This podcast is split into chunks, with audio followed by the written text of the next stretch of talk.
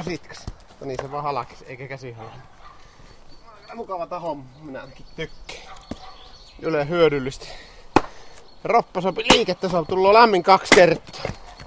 Ensin tullut yhden kerran pölökkyyn kanssa ja sitten kun lämmittää uunin, niin on se kyllä mukava. Varraa vaan, ettei itse huvita eikä naapuria.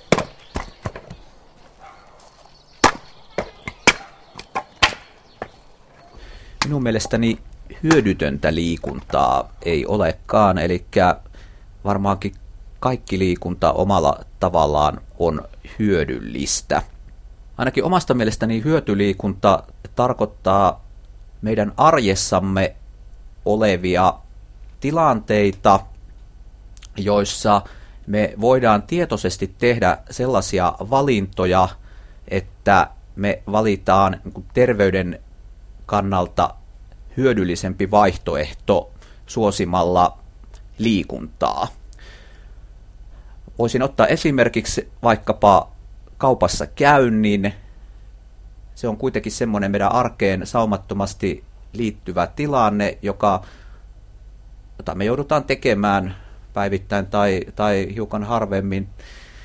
Mutta se kaupassa käyntikin, niin me voidaan usein valita, että lähdetäänkö sinne kauppaan autolla vai käytetäänkö mieluummin omia jalkoja. Ja tässä tapauksessa valitsemalla omien jalkojen käyttö, suosimalla tämmöistä fyysistä aktiivisuutta tässäkin valinnassa, niin minun mielestäni se on nimenomaan sitä hyötyliikuntaa. Eli tällaisia hyötyliikunta kaiken kaikkiaan minusta sisältää ison joukon meidän päivittäisiin arkisiin toimintoihin olennaisesti kuuluvia toimintoja, joissa me sitten tietoisesti pyritään tekemään semmoisia valintoja, että suositaan fyysistä aktiivisuutta.